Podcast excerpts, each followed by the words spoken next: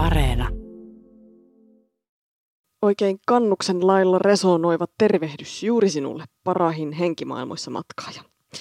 Minä olen Nadia Mikkonen ja toimin tänään rumpalinanne, kun käymme samaaniuden ja animismin ylisissä, alisissa ja keskisissä maailmoissa. Tämä on Sielun tietotoimisto.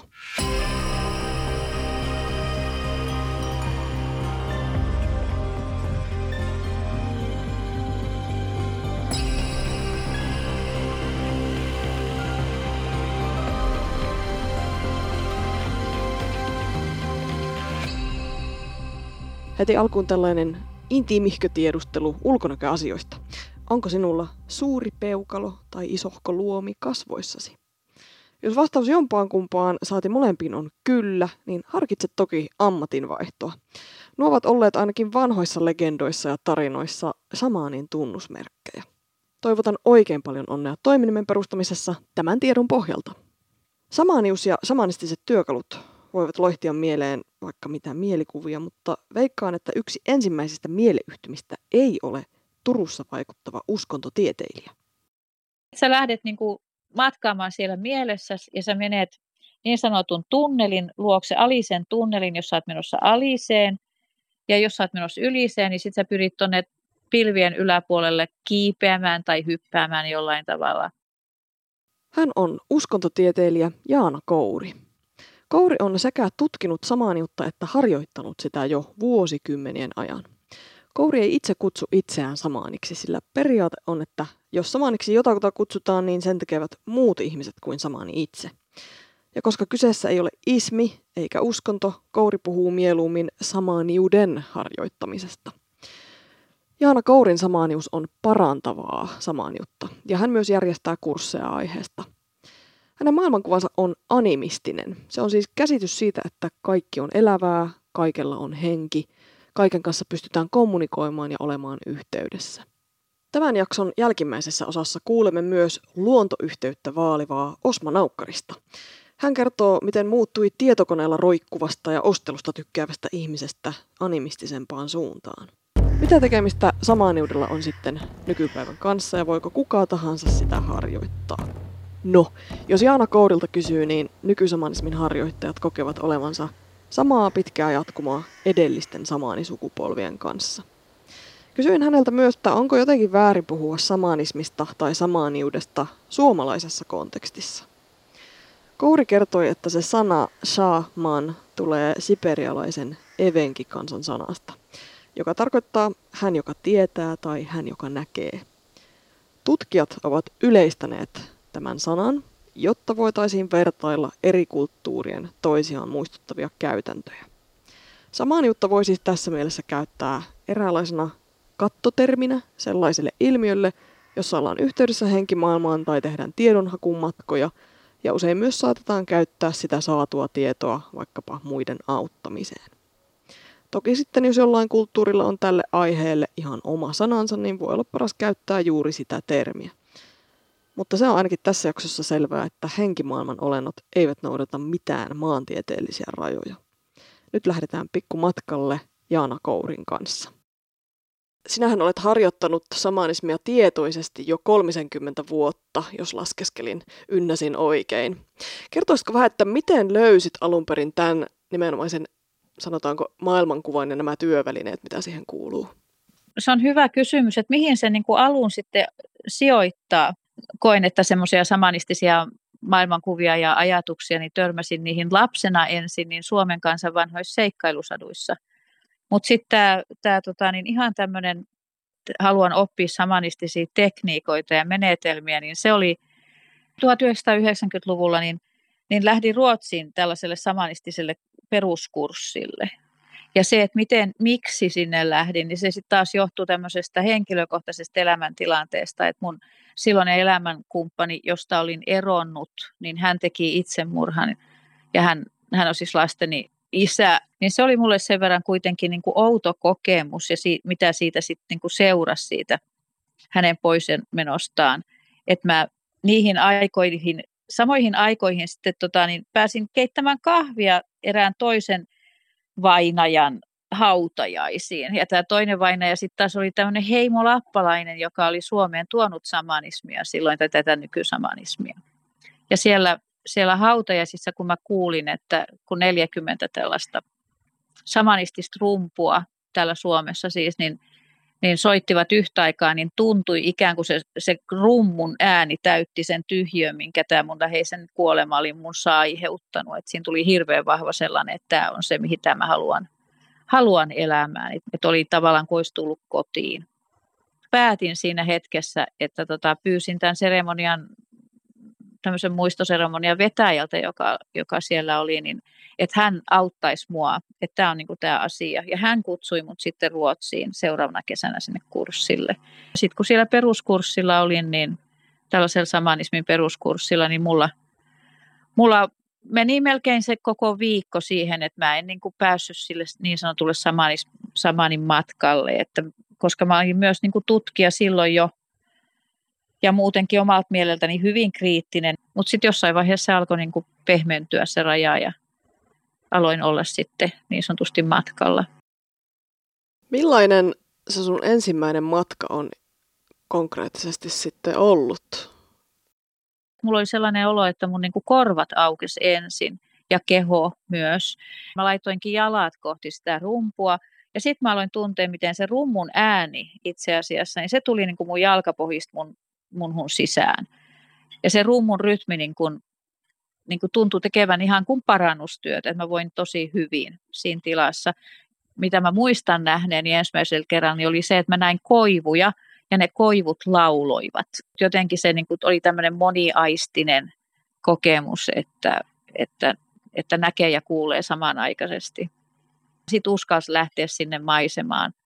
Se mun opettajani, joitain niitä alkuneuvoja oli, kun mä tuskailin tämän mun että en pääse sinne matkalle kanssa, niin hän sanoi monesti sitä, että, että lähde kulkemaan, että älä katso itseäsi kulkemassa, vaan lähde kulkemaan siellä.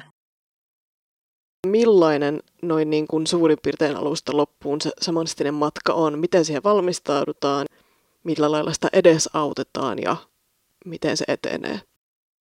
Se on yksinkertaisemmillaan niin, että siinä on alussa tämä henkien kutsu. Se tehdään yleensä niin kuin näihin pääilman suuntiin – ja siihen on eri, eri tapoja helistimellä tai rummulla. Yleensä neljä kertaa helistetään tai rummulla lyödään neljä kertaa. Että neljä on niin kuin ilmansuuntien numero tai se on semmoinen vahva luku samanismissa. Ja, ja sitten tehdään myös yliseen ja aliseen, eli näihin niin kuin taivaa, taivasta kohti ja, ja maata kohti. Ylinen on pilvien yläpuolella, kaikki avaruus ja kaikki mikä siellä on, ja alinen on sitten maankuoren alapuolella. Sitten kun henkeen kutsu on tehty ja on sellainen varmuus tai kokemus siitä, että joku on sun kanssa, niin lähdetään rummuttamaan. Se yleinen rummutus on semmoinen 20 minuuttia. Ja tota, niin siinä ihminen joskus istutaan, usein myös maataan sen takia, että on, on niin kuin rento olo, että pystyy keskittymään rauhassa lähteä sille matkalle. Eli silmät on kiinni.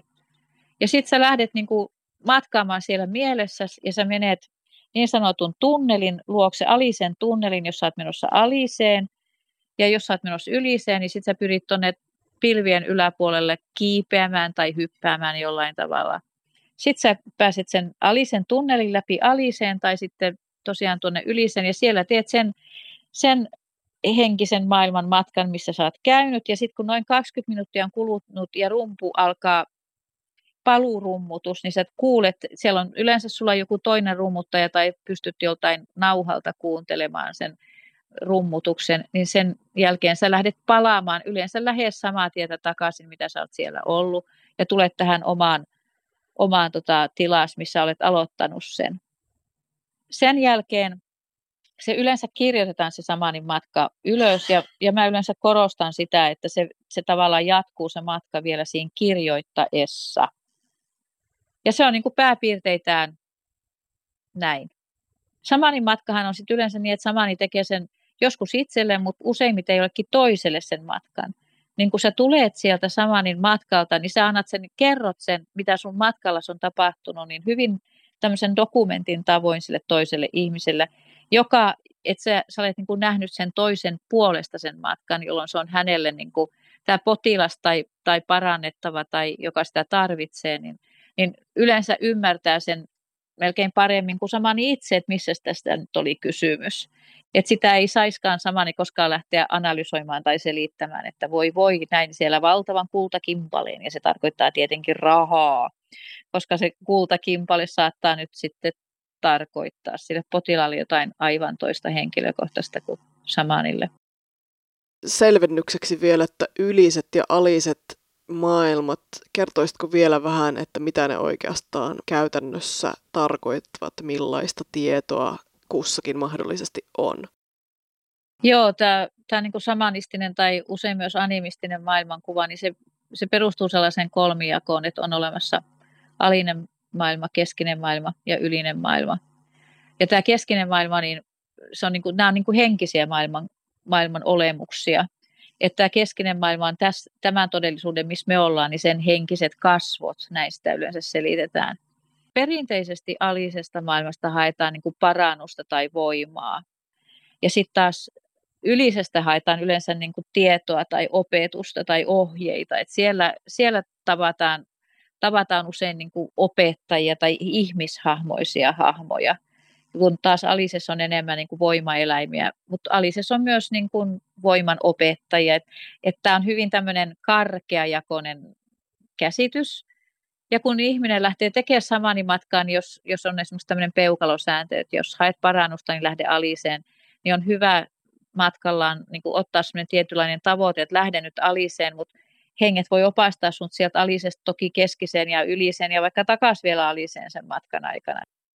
Ja keskinenhän on siis ymmärtääkseni tämä asuttamamme todellisuus käytännössä, mutta täältäkin voi hakea siis tietoa.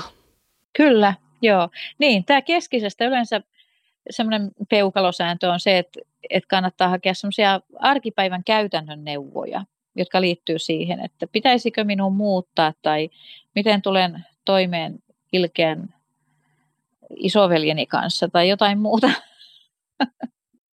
Vaikka vähän tällä huumorilla höystänkin näitä, näitä kysymyksiä, niin ohjaan ihmisiä tekemään kysymyksiä niin, että he aloittavat sen kysymyksen, että mitä minä voin tehdä, jotta tulisin paremmin toimeen ilkeän isoveljeni kanssa. Et siinä on tällaista niin kuin aktiivista, aktiivisesta samanismista kysymys, että ihminen ei aina odota vaan, että kaikki tulee tarjottimella jostain henkimaailmasta, vaan se, että ihminen osallistuu sen asian tekemiseen. Se kokemuksen lisääntyessä puhutaankin, että, että samani oppii tuntemaan sen oman samanistisen maailman maantieteensä. Että siellä on tiettyjä paikkoja, mistä löytää niitä niin kuin opettajia, että joku opettaja asuu jossain paikassa ja sitten menee siltä kysymään ja, ja näin poispäin. Henget eivät siis todellakaan noudata mitään maantieteellisiä rajoja, eli oma, omat henkimaailman oppaat voivat olla periaatteessa mistä tahansa kulttuurista tai maailmankolkasta, jos he vain kokevat soveliaksi ilmestyä juuri sinulle ja opastaa juuri sitä kyseistä ihmistä. Juuri näin, joo. Näin, näin olen ainakin itse kokenut.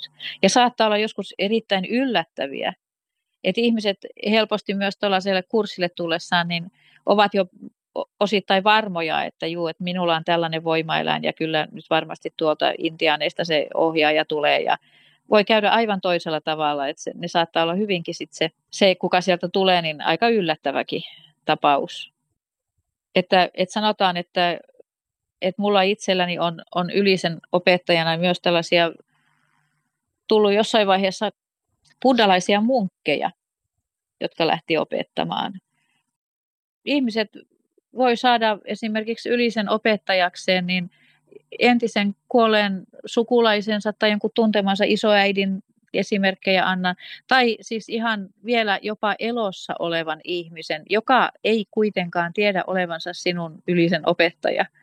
Että, ja samoin myös siis ihan näitä uskonnollisia opettajia Jeesuksesta Buddhaan tai, tai heidän, heidän tota opetuslapsiinsa tai enkeleihin uskoakseni se liittyy siihen, että henget, henget puhuvat tavallaan sellaisilla, että ottavat sellaisen hahmon muodon tai ovat sellaisia, jo, joissa ihminen niin kuin helposti ymmärtää niitä. Että ne, se on tavallaan se ilmenemisasu on niiden henkien puhetta tai kieltä sinulle.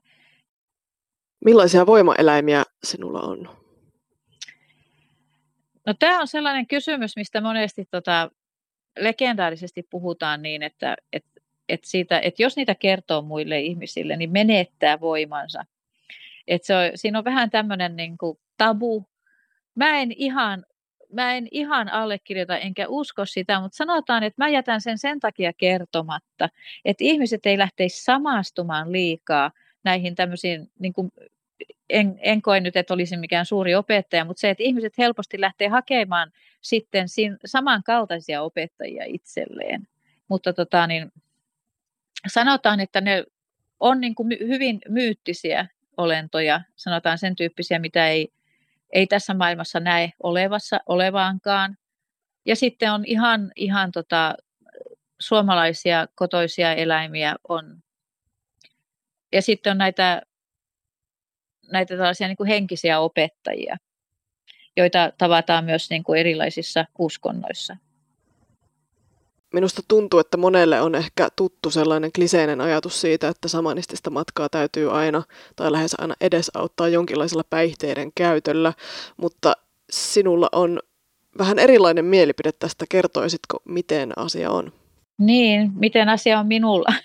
että se ennakkoasenne on hyvin vahva siihen, että pitäisi olla jonkun kaltaista hallusinogeenia mukana. Itse tota, niin, itse esimerkiksi kursseilla ja monet, monet ystäväni, jotka samalla tavalla opastaa tähän samaistiselle tielle, niin pitää, pidetään kursseja ennen kaikkea päihteettöminä.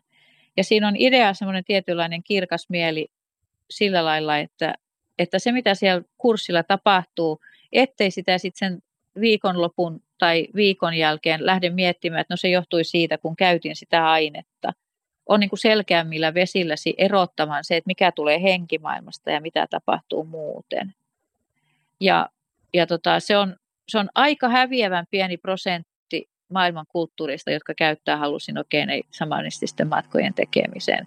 Mutta jotenkin se on, se on korostunut. Liekö sitten johtuuko se siitä, että, että ne edesauttaa ja, tai että ne tietyissä kulttuureissa on, on niin omiaan, että niitä mielellään käytetään.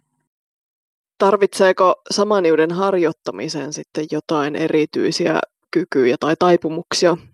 Ei oikeastaan. Et sanotaan, että et niinku tämmöinen kyky nähdä samanistisesti, niin se on ihan, ihan yleisinhimillinen kyky. Henget on kiinnostunut yhteistyöstä ihmisten kanssa, ihan kaikkien ihmisten kanssa. Mutta se, että erikoistuuko tavallaan samaniksi tämmöiseksi parantajaksi, niin se on, se on niinku eri asia kyllä sitten.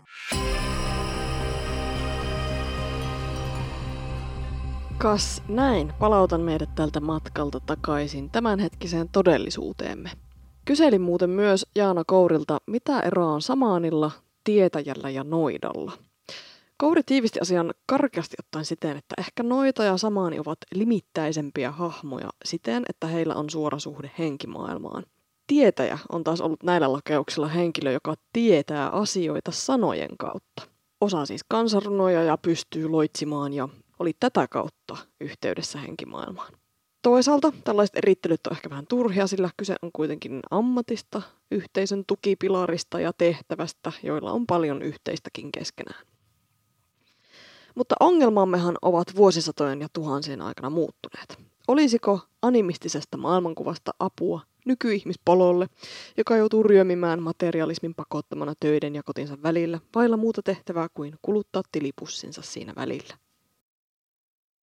Tässä kun mä nyt katkon näitä kulutuskulttuurin siteitä ja pyrin löytämään sitä yhteyttä sinne luontoon ja tämmöistä luontokeskeisempää maailmankuvaa, niin mä kutsuisin sitä enemmän progressioksi ja tämmöiseksi niin kuin edistykseksi ja eteenpäin menemiseksi.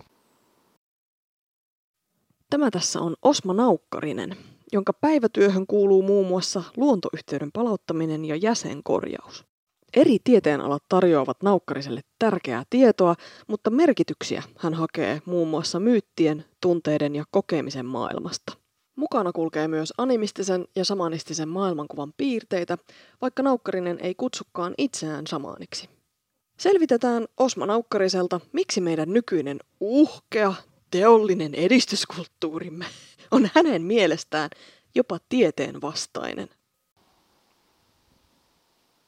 Olet ollut aikaisemminkin esillä mediassa muun muassa kulutuskulttuurisen ja materialismia kaihtavan elämäntyylisi takia. Mutta et ole aina ollut tällainen ihminen. Olet kertonut, että lapsuudessasi roikuit itse asiassa internetissä aika hmm. paljon samalla lailla kuin ehkä keskiverto muukin länsimaisen tai miksei teknologisen yhteiskunnan kasvatti. Mikä sai sinut muuttumaan mieltäsi niin, että nykyään et käytä itse asiassa älypuhelintakaan?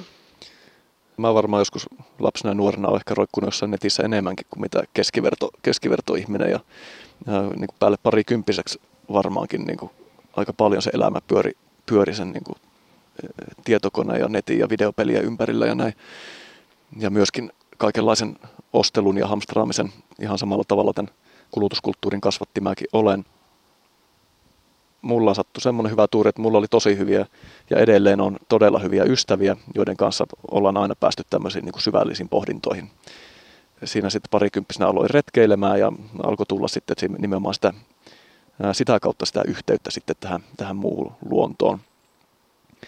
Parikymppisenä siinä oli, jossain vaiheessa alkoi olla ehkä vaan niin paha olo sitten kaiken sen keskellä, että alkoi ymmärtämään sen, sen sitäkin kautta, että tämä ei välttämättä, mitä mä päivät pitkät teen, niin teen mulle hyvää. Mua alkoi kiinnostamaan tämä, että mikä tämä ihmisen paikka täällä maailmassa on, niin minkälaisessa tilanteessa me tänä päivänä eletään. luin paljon, paljon semmoista kirjallisuutta. Niin, siitä, siitä pohjalta lähti semmoinen, semmoinen vaan eteenpäin, että täytyypä opetella olemaan yksinkertaisesti vaan mielestäsi animistiset käsitykset maailmasta ovat enemmän tieteenmukaisia kuin tämä teollisen kulttuurin maailmankuva, joka mm. mielestäsi taas on jopa tieteen vastainen. Ja Kyllä. olet oikeastaan verrannut teollista kulttuuria eräänlaiseen tieteen kanssa ristiriidassa olevaan uskontoon. Avaisitko hieman tätä? Joo, ja tämä on juurikin näin tämä asia. Eli vaikka ekologia, tiede ja biologia tiede, niin ne kertoo meille tietynlaista tarinaa tästä todellisuudesta – elämästä, mikä tällä maapallolla on ja sitä elämän verkosta, mikä täällä on ja myös siitä, kuinka ihminen on yhteydessä kaikkeen siihen, kuinka me ei voi olla irti siitä. Niin tämmöinen tieto on olemassa, mutta sitten meillä tuossa teollisessa kulutuskulttuurissa on maailmankuva ja todellisuuskäsitys, joka saa ihmiset käyttäytymään aivan päinvastoin kuin tuo tieto osoittaa. Tuo tie, tieteellinen tieto, johon nimeen aina sopi, sopivassa kohdassa vannotaan, mutta sitten jossain kohdissa sitten unohdetaan. Siinä mielessä se, tämä teollisen kulutuskulttuurin luoma maailmankuva on, on näiden tieteiden vastainen. Ja toisaalta myöskin nämä tieteet yhä enemmän osoittavat tämän teollisen kulttuurin tuhoisuuden ja sen, että ollaan tosiaan ekologisessa hätätilassa. Ja kuinka paljon sekään tieto vaikuttaa tällä hetkellä siihen, että mitä, mihin suuntaan tätä yhteiskuntaa viedään, niin eihän se paljon hetkauta siihen taas tämä tämmöinen animistinen maailmankuva antaa vastauksen. Me olemme osa tätä elävää maailmaa ja osa sitä verkkoa, mikä tässä ympärillä on, ja että me olisi syytä olla kunnioittavasti osa sitä, eikä ottaa se, mitä me halutaan, vaan kunnioittavasti pyytää se, mitä tarvitaan. Niin tässä mielessä sanoisin, että se on huomattavasti tavallaan tieteen mukaisempi tapa hahmottaa maailmaa kuin mitä tämä kulutuskulttuuri tarjoaa tässä kun mä nyt katkon näitä kulutuskulttuurin siteitä ja pyrin löytämään sitä yhteyttä sinne luontoon ja tämmöistä luontokeskeisempää maailmankuvaa, niin mä kutsuisin sitä enemmän progressioksi ja tämmöiseksi niin edistykseksi ja eteenpäin menemiseksi nimenomaan tästä meidän edistysuskoisesta teknologia-optimistisesta kulutuskulttuurista poispäin menemisen, niin mun mielestä se on edistystä nimenomaan. Keskusteletko esimerkiksi erilaisten henkien kanssa tai koetko esimerkiksi tämän tyyppisen työskentelyn läheiseksi itsellesi? No se on nimenomaan sitä ympärillä olevan maailman ja sen elollisen niin kuin elävöittämistä. Että, mutta itse koen, että se, se voi olla ihan vaan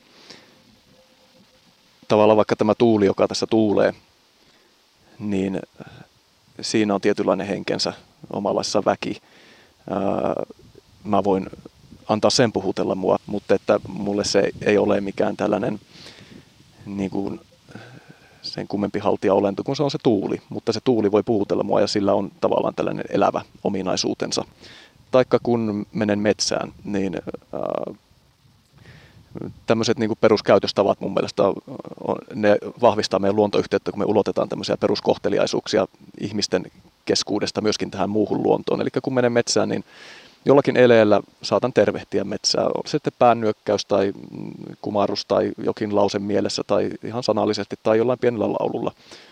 Ja tässä kaikessa helpottaa se, että ää, jollakin tavalla ää, nimeää sen, jonka kanssa on tekemisissä. Ja se voi olla vaikkapa se metsänhaltija.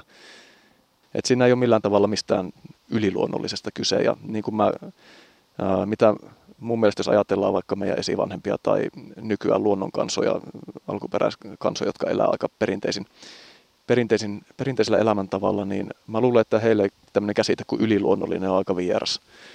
Ää, kaikki on luonnollista.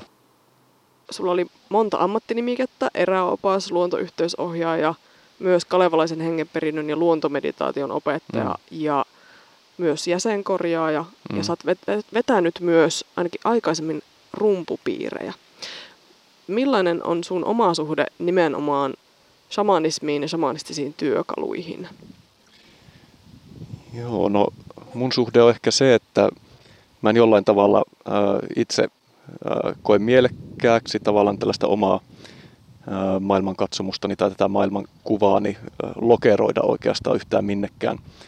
Mutta sitten niin kuin tällaisista sanoista niin kuin shamanismi tai animismi, niin niistä saattaa, ne saattaa olla sellaisia kattokäsitteitä, joiden alta löytyy sitten sellaisia elementtejä, jotka jollain tavalla on yhteneväisiä niiden juttujen kanssa, mitkä mä oon kokenut tärkeiksi.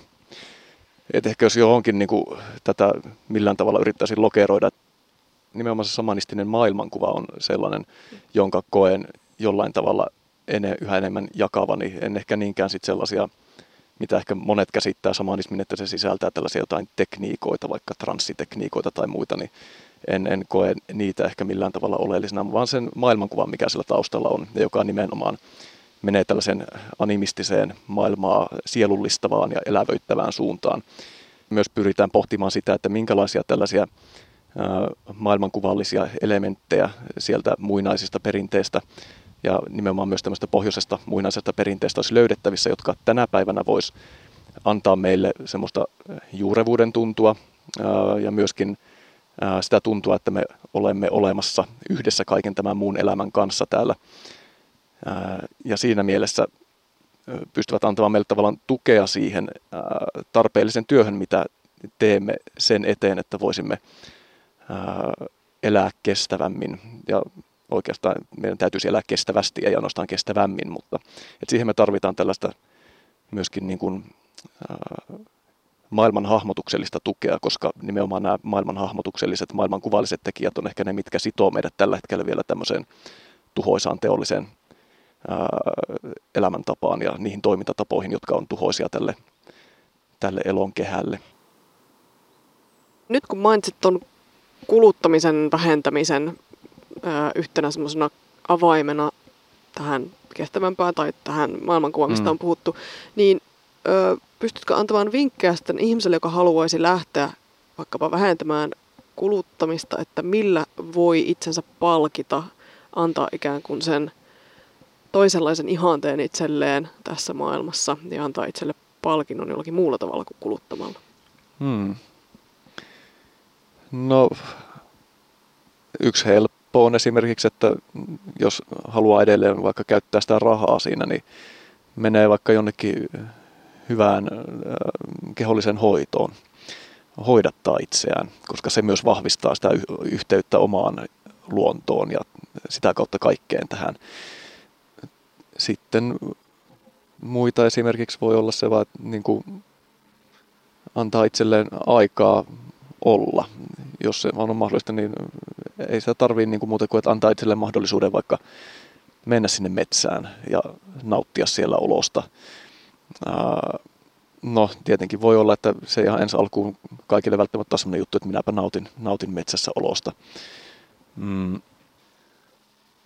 Ja no yksi tämmöistä palkitsevuuksista, mitkä tänä päivänä vaikka itselle tulee, niin monesti on ihan vaan se, että kun saa jonkun tehdyn työn päätökseen, erityisesti tämä koskee tämmöisiä fyysisiä töitä, niin ihan vaan sen työn äärelle pysähtyminen ja sen ihaileminen, mitä on saanut aikaan. Et se on mun mielestä jo sinänsä ihan palkitsevaa. Et ehkä tämä ylipäätään liittyy myös siihen, että, että tämmöinen työ sinänsä on jo palkinto ja palkitsevaa. Ja, et voiko viedä elämänsä siihen suuntaan, että se kaiken kaikkiaan tuntuisi niin kuin palkitsevalta, se millä tavalla elää, ettei niin monesti ainakaan aina erityisesti tarvitsisi sitä, että nyt olen tällä tai tällä toimella vähän kohdellut itseäni kaltoin ja minun tarvitsee nyt jollain tavalla palkita itseni siitä, vaan että ylipäätään se oma elo tuntuisi palkitsevalta kaiken kaikkiaan. Mutta taas kerran tässä systeemissä kun ollaan, niin ei se helppoa ole, ole koska rahalla sitä ruokaa monesti saa ja se on jostain tienattavaa ja kulut juoksee ja näin edespäin, niin ei nämä ollenkaan helppoja kysymyksiä ole. No kuulitte sen täällä ensin. Vaihtoehtoja planeetan tuhoamiselle on siis olemassa. Kuulimme tässä kahta animistia ja shamaniuden työkaluja käyttävää vähän eri aiheista. Henkimaailman kanssa työskentelystä ja toisaalta siitä, miten tällainen maailmankuva kytkeytyy tämän päivän ongelmiimme. En keholla ketään mihinkään sellaiseen, jonka tekemisestä ei ole aivan varma, mutta sopivan yleisellä tasolla toivotan oikein hyviä sisäisiä matkoja kaikkiin ilmansuuntiin. Minä olen Nadia Mikkonen ja tämä oli Sielun tietotoimisto. Sarjan muut jaksot löydät rummuttamalla itsesi Yle Areenaan. En ole varma, onko se ylisessä, alisessa vai keskisessä.